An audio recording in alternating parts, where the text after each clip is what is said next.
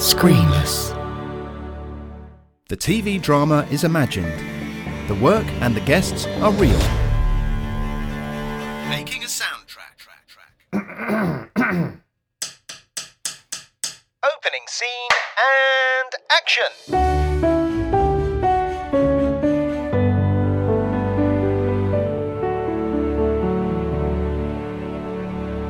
Hi, Dan. Dan? Dan? You there, Dan? Hey, hey, yes, yes, I'm here. What are you doing? I'm conducting. Why are you conducting? Well, we've got a guest coming up later that uh, does a bit of it. I Right. I'd have a go. You know, the listeners can't see you. It's audio. Oh, it, it is, isn't it? I forgot. That's a nice idea, though, Dan. Shall I carry on? no, that's all right. Well, Oh, you know, maybe later, maybe after the after the podcast. Okay. Okay. So, who is going to be joining us today? It is the lovely Jeremy Holland Smith. Jeremy Holland Smith. Okay. Yes. Yes. Conductor, composer, arranger. He's done it all. You name it. Yeah. Yep. Great. So uh, Jeremy will be coming up shortly. Before that, though, we have cued the music where I tackled track nine, the, Ooh, the nine. first part of it, which is the, the strings. So, uh, well, actually, we could just dive into that, couldn't we? Okay, let's um cue the music. Yay! Cue the music.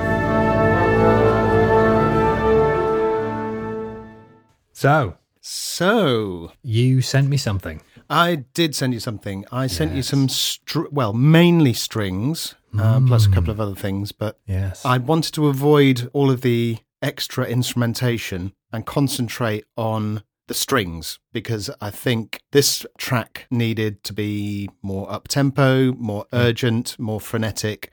And I think concentrating on those themes using the little string runs uh, would be a, a really good place to start. Yes, I, I I love what you've done incorporating all the different themes. Thank you. Yeah, really like it. Really, really like it. Um, I love the new theme that came out of track seven and your use of that in there. And I think my only criticism is that it, needs to be brought into the sound world that we've developed. Yes. Other than that, and, so. and that will happen with adding all the extra bits to it. I'm sure. So, other than that, I mean, I just I love the intricacy of it. I love how frenetic it is, how Mm. how pacey it is. Yeah, it really does. It really does feel like a some sort of action yeah, scene. Yeah, we discussed last time having a really long, powerful note at the start. So I started with that, and then out of that, I used the Yep. the new theme that you came up with in track eight, and made that into a little Mhm. kind of motif on the on the violins, and uh, yeah, took it from there. Kind of reintroduced your track eight theme again in the bass,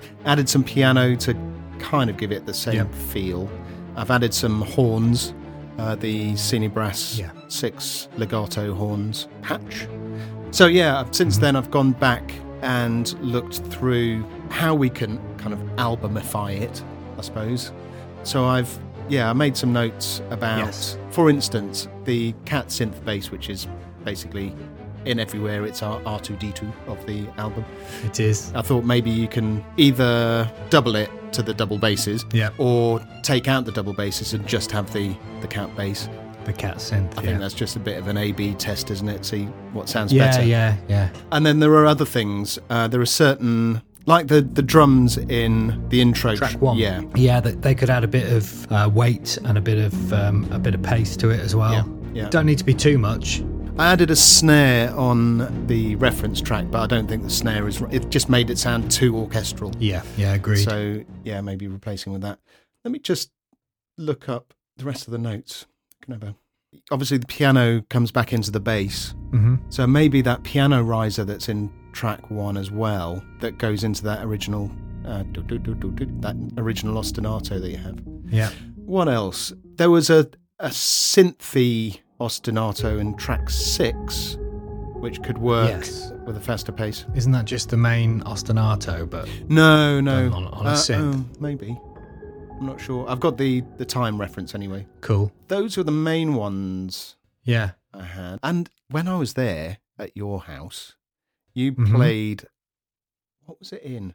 Was it in track seven? There was a gong Oh yes, the gong. Yeah. Yeah. Yeah. And that could work with the opening note. Oh, definitely. Yeah, Yeah, yeah. It's, it's a, a really old sample, Mm. but it's um it's wonderful. It's a it's really close mic'd, low hit gong, really soft, but it just goes on forever. Yeah. Yeah. Yeah, it's fab. But I don't think it will take a huge amount to make it sound like the album. To bring it back into the album, yeah, absolutely. You know, it's a case of balancing the strings with other things. Yeah. Yeah, and it might be that some of the stuff that the strings are doing either gets doubled with or Yeah. or moves onto something else. Absolutely. Um, and what you've done in other tracks is you've complemented what's going on with something else, some weird delay going on that kind of runs alongside something and then goes away. Yep. Things like that. So, yes, that's what I've done so far. I think it's great, and I think it's it like you say, it won't take much to bring it into the sound world of the album. So, this will be the first, well, this bit, and obviously we can't comment on the next bit, uh, the more completed track, I suppose, until you've had a tinker with Yeah. those things. So, maybe we'll leave that until next time. Oh, a cliffhanger. Cliffhanger. Lovely bloke. yeah, he's a lovely bloke. Aye. Open the door, shut the window. No, get over. Okay. Right. Well, I suppose it's time to go behind the scenes. BTS.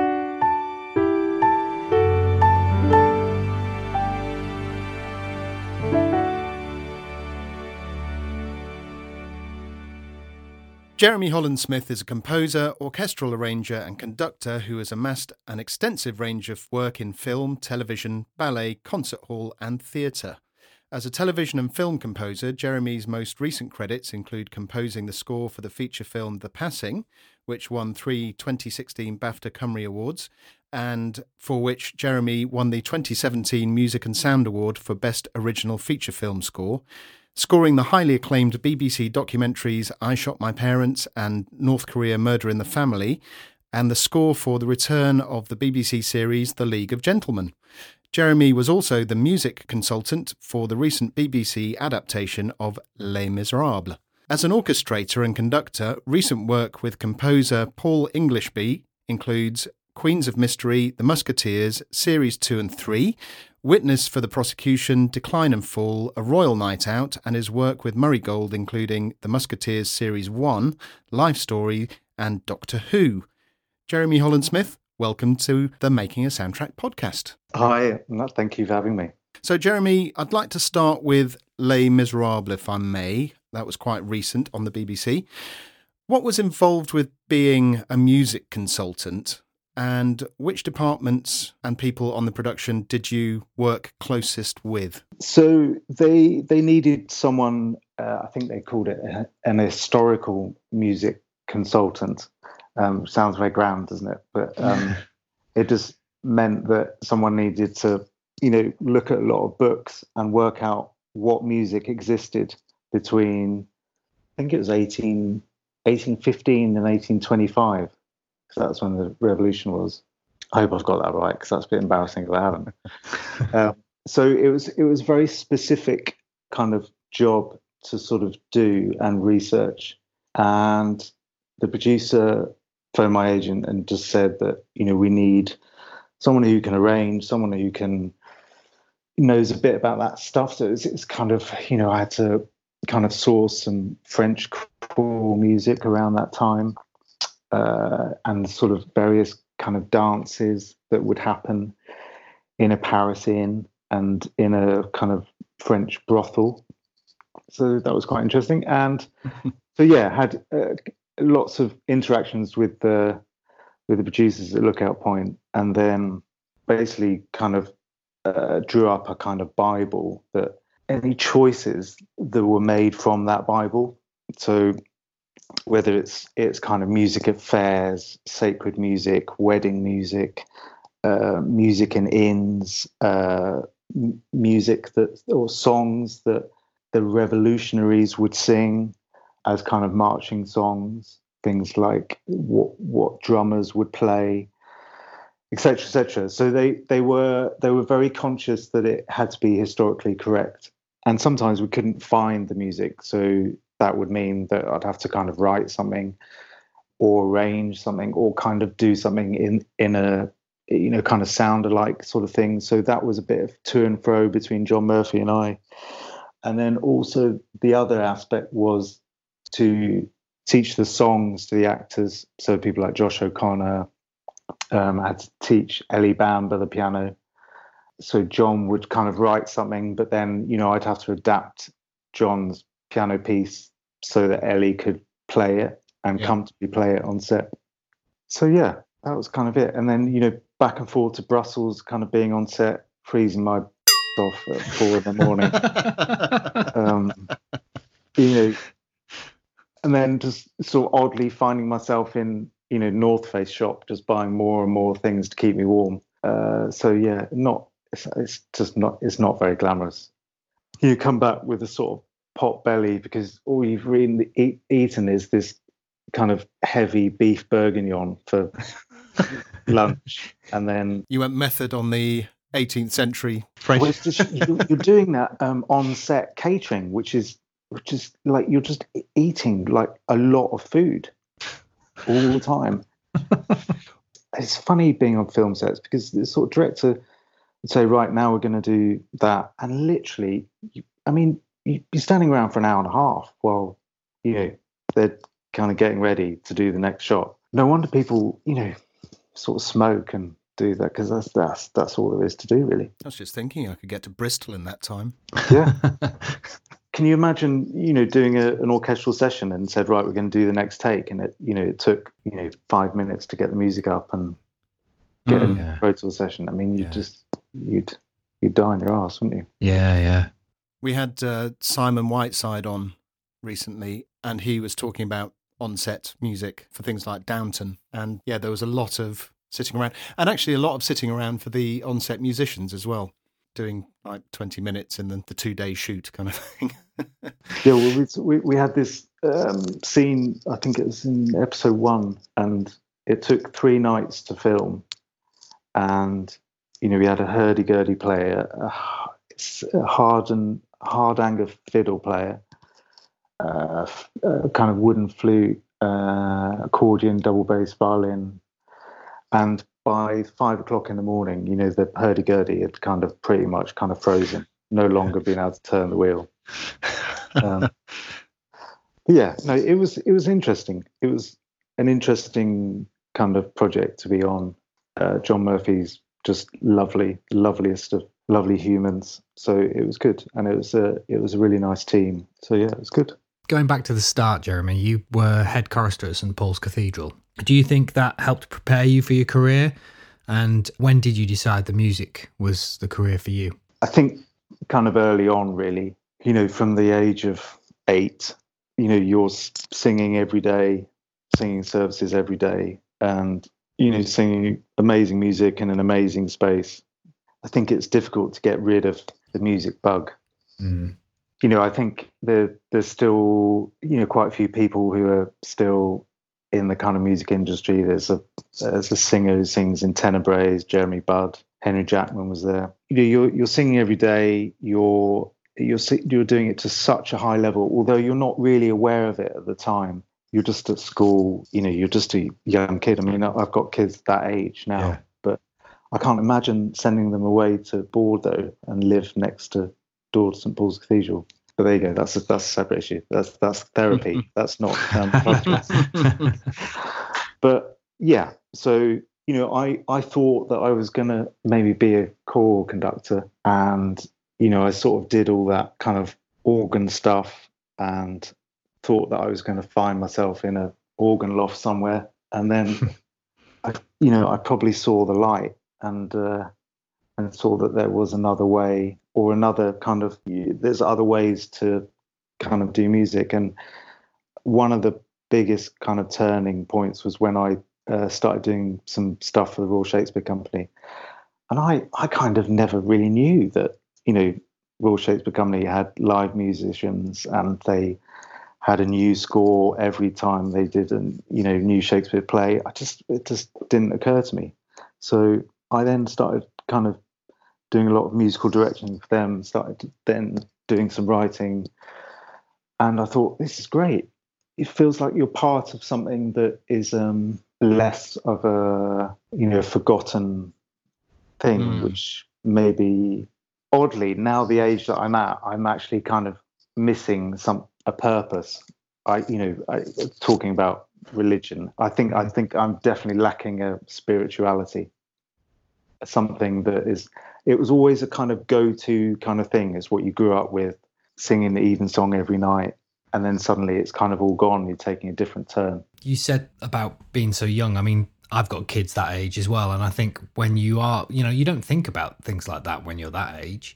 Of course you don't. You're far too busy messing about and making trouble. So why would you be thinking about anything as deep as that?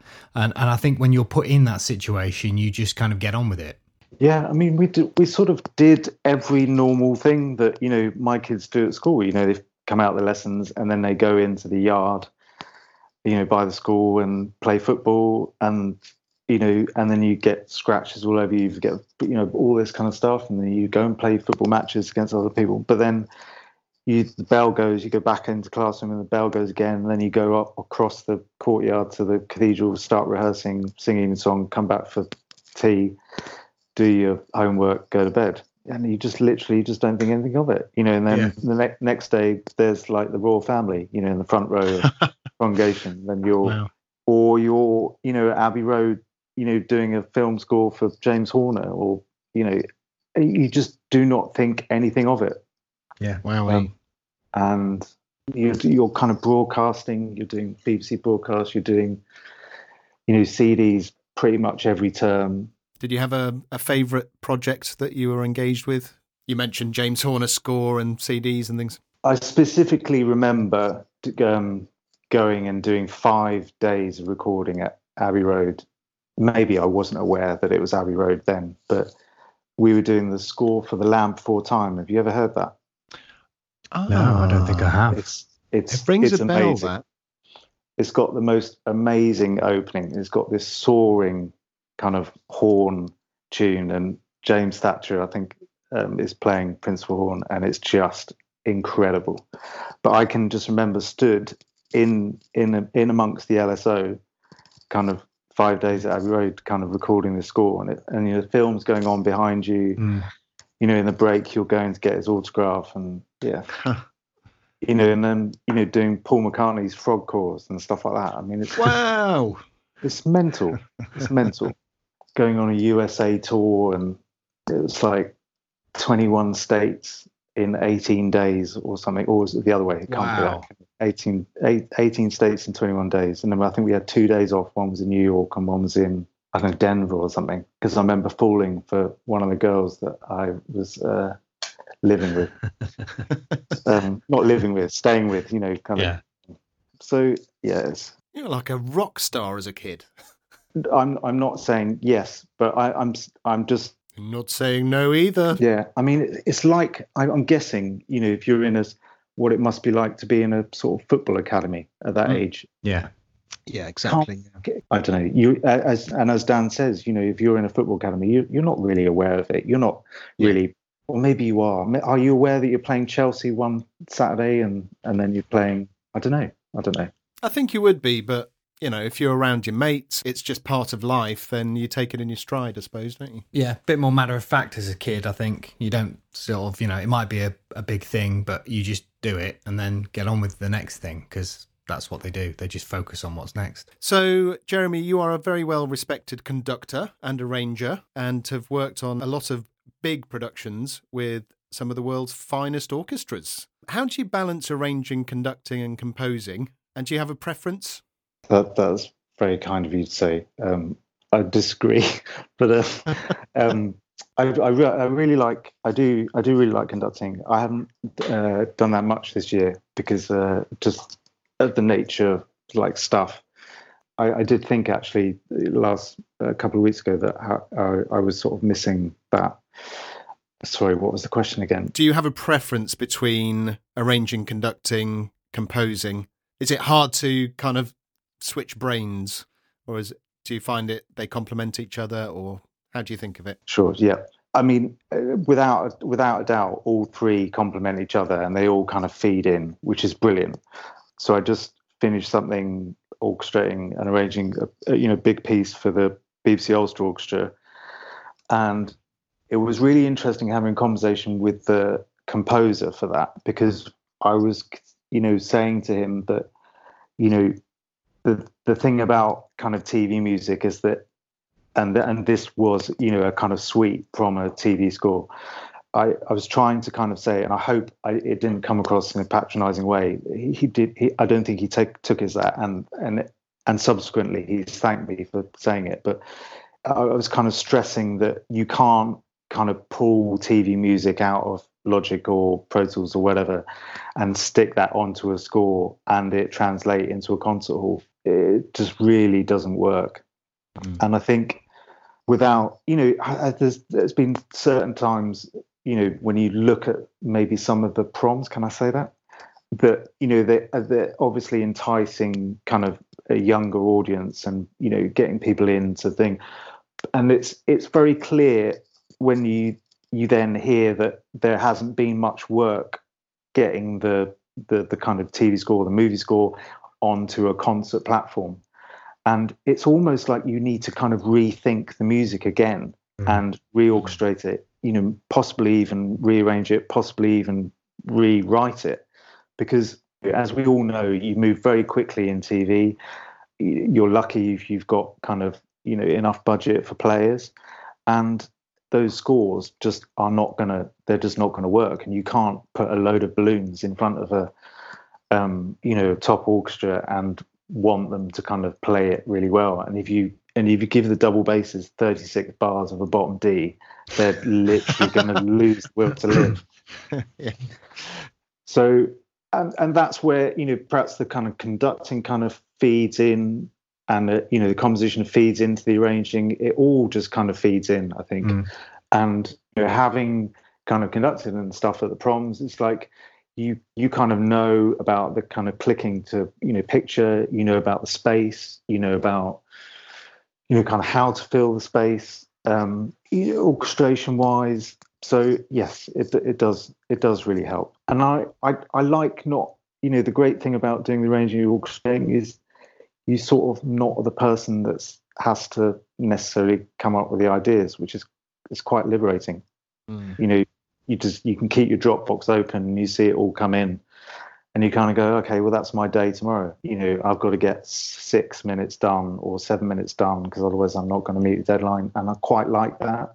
Mm. Yeah. Um, and as the composing thing, sometimes you can just be literally just dying on your ass, kind of because it's just you. You know, and I can understand why people are now sort of you know teaming up with each other to kind of deliver a project because you know being on your own day in day out it's pretty it's tough. Yeah, mm. yeah, I couldn't agree more. One of the challenges that Dan and I have had is we're writing an album that doesn't have the context of picture. So we've actually got the opposite problem of don't put too much in because you know it's designed to be a soundtrack to a drama. So so we found we've got to really hold back and you know keep that D going. yeah, well, especially when my style of composition is uh, what I call subtractive synthesis, where I throw absolutely everything. It's the Jeff Lynne production technique, and then start taking bits mm. out to see what what works. So yeah, that has been very challenging. So have you finished the album? No, not quite. We're on track nine at the moment. Um, out of um, ten.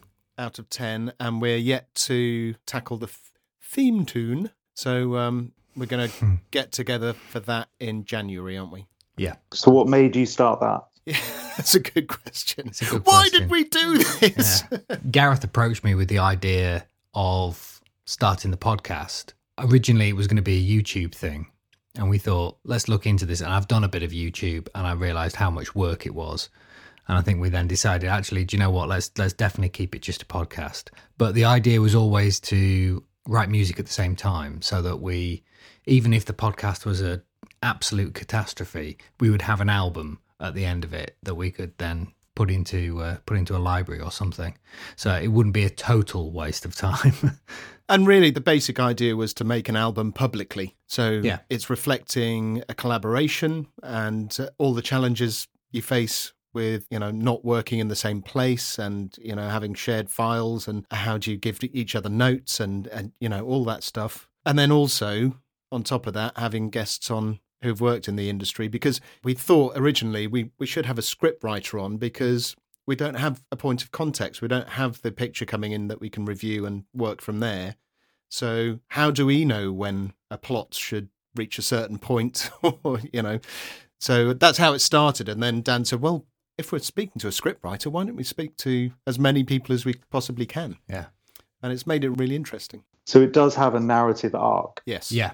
Right. That's Yeah, a really good idea. Yeah. Well, we'll see at the end. Yeah. Yeah. It's uh it, we found the sound. It took a, a few tracks for us to find the sound. I mean, it's it's it's interesting because I I have spent most of the year developing. Uh, I just suddenly realised that the I've had to sign this NDA, so I can't. Anyway, Damn those Uh, NDAs. um, but at the latter half of the year, I was working with with someone else and on on this one song, and it was it was just really really fruitful, and I Mm. I genuinely don't believe the song would probably be as good as it is now if I'd done it on my own because I think it just needed some sort of kind of you know to and fro. So do you to and fro things all the time? yeah. Yeah. yes. And that th- this is exactly what's happened with the album. I don't think I would have written the stuff that is on the album unless I'd collaborated with Gareth. Yeah. So vice versa. Yes, and partly why I wanted to collaborate in the first place is I know what I sound like. I could have done it on my own, but I didn't want to. I wanted to go down an, an unknown path where I had no idea what it was going to sound like at the end. And honestly, I couldn't have predicted it. So No, no. I'm, I'm really pleased. That's a big tick in my criteria for doing it. Yeah, I mean, you know, just thinking about you know this project, there was there was going to be certain songs that I know that they're sort of more kind of you know maybe kind of akin to myself, but I also know that there's going to be others where this particular person is going to bring a whole lot more to the table than Yeah. you know. I'm not a drummer, I'm not a guitarist. Um, you know, you know this guy, he's a you know he's done loads of kind of hit records and kind of so It's not. It's not Bruno Mars, is it? and it's, um, you know, he's and he's got I don't know, just a more understanding of you know producing, you know, songwriting. Um, Dan, is your mind going now? It's like tick tock tick. will.i.am. It's will.i.am. isn't it? no. but it's you know it's still very cottage. It's Yeah. still very cottage.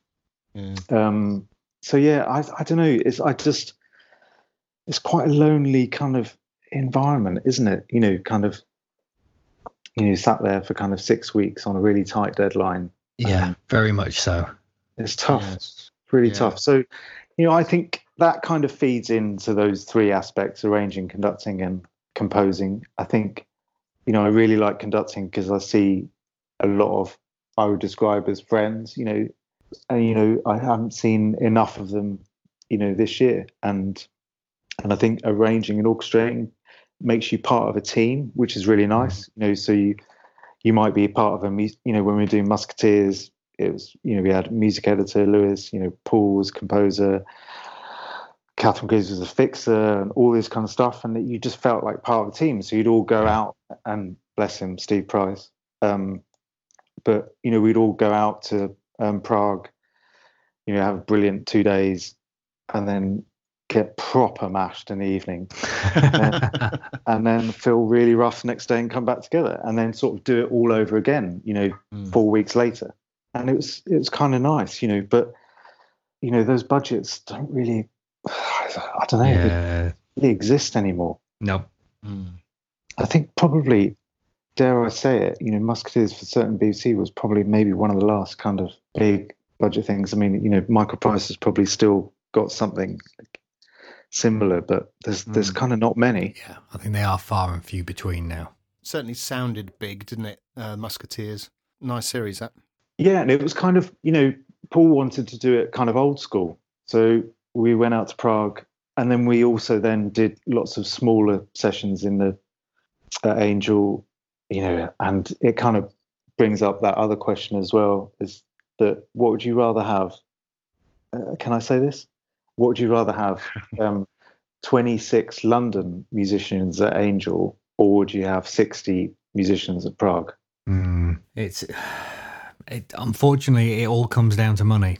Yeah, that doesn't mean, and this is the this is the difficulty when you start going to another country because you hope that those players are getting paid as well as the players that are getting paid over here. It just so happens that our economy is at a different state and we're more expensive. It's massively popular in library at the moment, isn't it, to yeah. record orchestras abroad? Yeah, I mean, uh, someone was uh, asking me to go over uh, in February, not to Prague, but somewhere else, and um, so it's yeah, and it was. I think it's Universal. They're they're out there for a whole week. Mm. And you just think, wow, but in, also, I mean, the other the other thing is the question about the 22 players at Angel or 60 in in Prague or Bratislava or wherever it is, is that I think I'd rather go for the 26 players at Angel. Yeah, because I I think it sounds as good and and not sorry, it's not good. It what I mean is, of course, it's brilliant. Of course, it's amazing, but it sounds just as big. Yeah.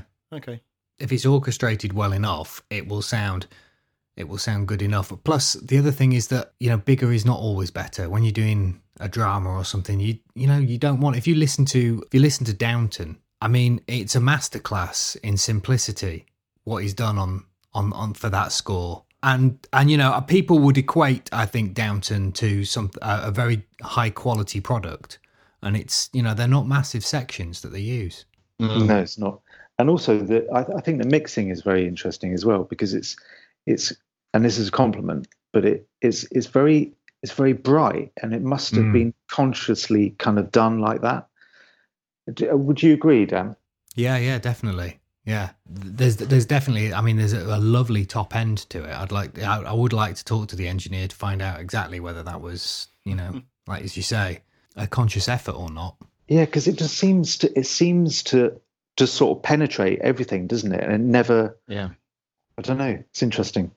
Mm. Yeah. So, uh, this is a question we ask all our guests. What advice would you give to your younger self or to someone starting in the industry? I think at this stage in my life, I would definitely try and say to myself, you need to in, enjoy it a bit more.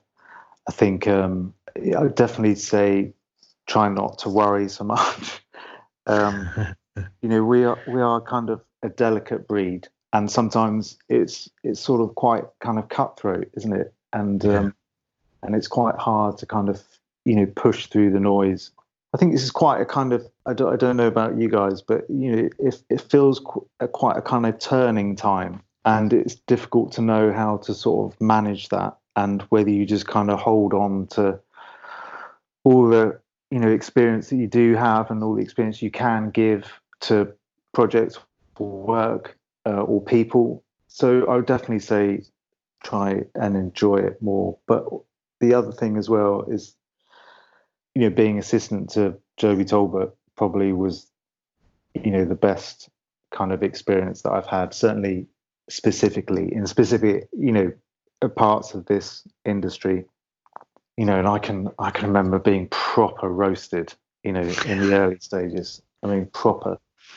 I remember we were doing a advert in Strong Room, I think, and I I prepared all the session in Logic because we were recording in Logic, and all the musicians had turned up, uh, and I think Tom Bailey was recording it, and but the studio only had uh, had Logic 8 and I'd prepared a session on Logic 7 and the two weren't compatible at the time. Oh. So we had to get a computer biked across London and Joby just literally just threw me some manuscript paper and just said, go and photocopy that. And, and then two and a half hours later, I came back with my tail in between my legs, holding a coffee, saying, really sorry. But um, but it's those kind of things you just like you learn instantly mm. and then suddenly you you kind of your preparation just goes suddenly just kind of transforms itself and you just think i never want to be in that position ever again. Yeah. Yeah. It's that that kind of double checking double checking because you can't afford you know no, to no. have mistakes. Nobody's perfect and everybody makes those mistakes. And it's when you make them it's whether you learn from them or not. Yes. How you react. Mm. But you know, you can you can I, I can remember as a sort of younger self, sort of you know, they'd be like, "Oh, who's done that?" And you're just like, "Well, you know, I, I, I, haven't done that." But now I think I'd say, "Oh, you know, I'm really sorry, that was me." You know, yeah, yeah. It's really important as well. You, you know, even when you know, kind of directors kind of saying, "Oh, can we try that?" It's, well, I'm not really that type of guy to do that. What you're wanting there, but I see what you mean. But mm. maybe we could do something that I know that I'd be able to do well, and maybe mm. we could mm. try that. You know so if you know, if someone said, "Can you do a um, drum and bass track?" I'd like, you know. but but interestingly, you know, I wrote an orchestral piece as an introduction for to, to an orchestra for kids. But I I kind of tapped in a bit of kind of drum and bass because I could I sort of knew how to kind of do it orchestrally, but I wouldn't mm. know how mm. to produ- produce a drum and bass mm. track. Yeah. I don't actually know what my point was then, but I think it's I think it's try and try and also just try and hold on to your sort of identity, your uh, sound, your yeah. thing, your thing that you you sort of do. I definitely think finding yeah fi- finding that musical identity. It's a, it's and you won't have it to start with. There'll be bits of it there, but not all of it. And it is about having something that means that you don't sound like somebody else. You might want to sound like someone else because I think we've all had bits where we, you know, desperately. I went through a very big John Powell phase where everything had to sound like John Powell, which is probably one of the reasons why I've got the kitchen sink uh, production mentality because his stuff is just crazy in that sense. I'm not John Powell, and I was I'm never going to be John Powell, uh, but I've taken elements from that and they've stuck and you know so there are elements of some of the things that he does collaborating like this dan is actually quite a good analogy isn't it because we had to find our sound yeah. not as individuals but as a, a partnership and we knew when that happened didn't we we went yeah. yeah this is this is the sound for this album yeah, I mean, yeah. you know, sort of going back to that question again, you know, the the composing, arranging, or conducting, you know, again, these sort of things kind of feed in because you know, I all the orchestration that I've done for Joby, all the orchestration that I've done for Paul and Murray and all this, you know, it all kind of feeds into mm. your composing in some yeah. way. You're not yeah. necessarily aware of it, but you're you're ingesting, yeah, this music, and also you're ingesting it on a piece of paper as well, which is a very, you know, you're not doing it orally, you're kind of moving their dots about so that you can, do you know what I mean? And it's, yeah, it's, yeah. A, it's a, it's a very different way of kind of intaking that information. Great. Well, Jeremy Holland Smith, thank you ever so much for joining us and sharing your experiences.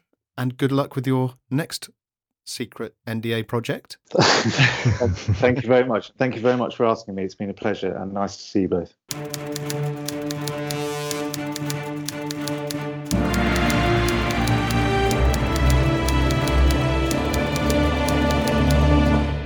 So, notes. Uh, I thought rather than reading out other people's notes this week, I would read out Ooh. one of our posts because something very exciting is happening on Sunday. Ooh.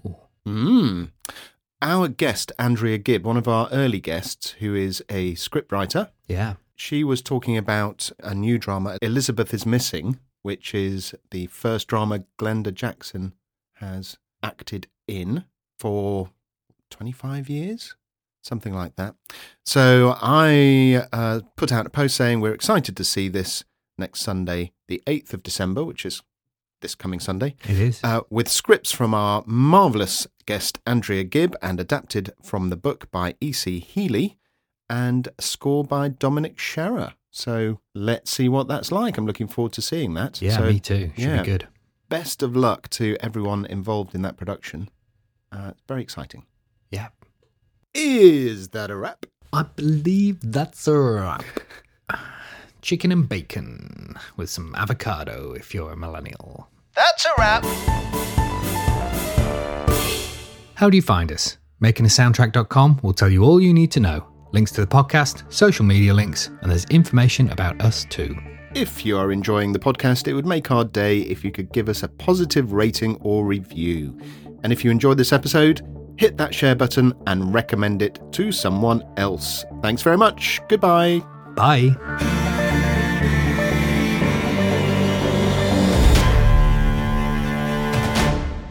Open the door, shut the window. No, get over.